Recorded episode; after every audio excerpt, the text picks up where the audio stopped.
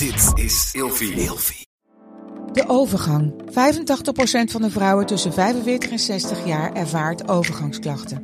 Klachten die kunnen leiden tot een verkeerde diagnose of langdurige arbeidsongeschiktheid. Wat kun je doen als je overgangsklachten ervaart? Hoe maak je dit bespreekbaar op je werk? En als jouw medewerker bij jou komt, wat kun je als werkgever dan doen? Sector Instituut Transport en Logistiek heeft een kennisplatform ontwikkeld waar jij terecht kunt voor tips en adviezen. Wil je hier meer over weten? Kijk dan eens op stl.nl/slash overgang.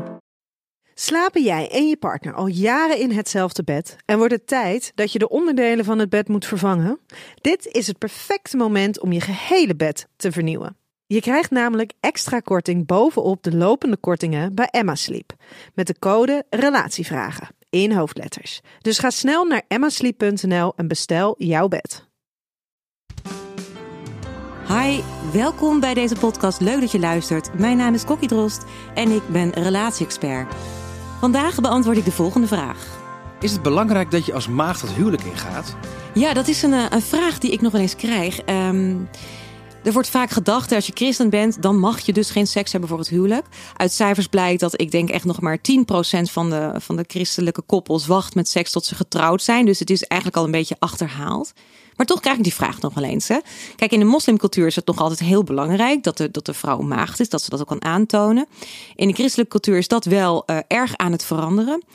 Um, maar ik denk dat de strekking van jouw vraag ook te maken heeft met het idee van, van reinheid en puurheid als het gaat over seksualiteit.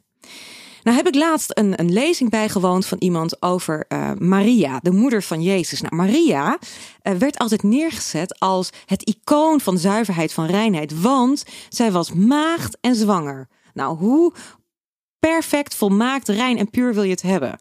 En nou he heeft op de een of andere manier de christelijke cultuur het zo gemaakt dat dat het hoogste goed is. Dat je zo puur en rein bent als Maria als je gaat trouwen. Maar dat is helemaal niet waar. Er staat nergens in de Bijbel dat het per se allemaal zo moet zijn. Dat je zo puur moet zijn en dat het dan eigenlijk een beetje triest is dat je als vrouw seks moet hebben om een kind te krijgen. Dat is echt, daar moeten we een beetje los van komen. Aan de andere kant ben ik wel een beetje, ja, weet je, ik heb behoorlijk gerebelleerd. Ik heb zelf gewacht met um, de daad totdat we getrouwd waren. Ik had er hoge verwachtingen van. Nou goed, ik zal uh, de details achterwege laten. Uh, maar ik ben zelf een beetje op teruggekomen dat je per se moet wachten voor de meest fantastische uh, paradijselijke seks. omdat het iets heel krampachtigs kan worden. Van ja, maar ik moet maag blijven. Ik moet maag blijven, want anders zondig ik heel erg.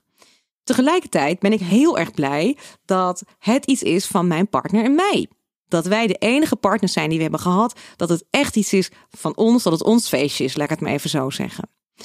Um, dus wat dat betreft denk ik, ja, er mag wel een meer, meer een nieuwe land worden gebroken om zorgvuldiger, nauwkeuriger, wat unieker om te gaan met, uh, met seks hebben met elkaar. Dat het niet alleen maar is van, oh, we zijn eraan toe en het is lekker. Maar dat het ook wel echt een moment is van, wow, we beginnen ook een seksuele relatie met elkaar. Want die bouw je dan ook gewoon op. Dus weet je, maar dat gaat daarbij helemaal niet over het maagd moeten zijn of de reinheid of zo.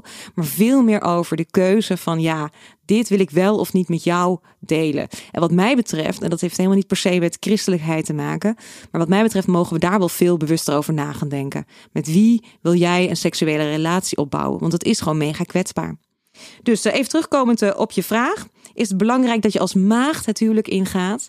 Nou, weet je, de Bijbel, sommige mensen die zeggen dat staat duidelijk in die en die tekst. En anderen zeggen nee hoor, de, de tijden uh, veranderen.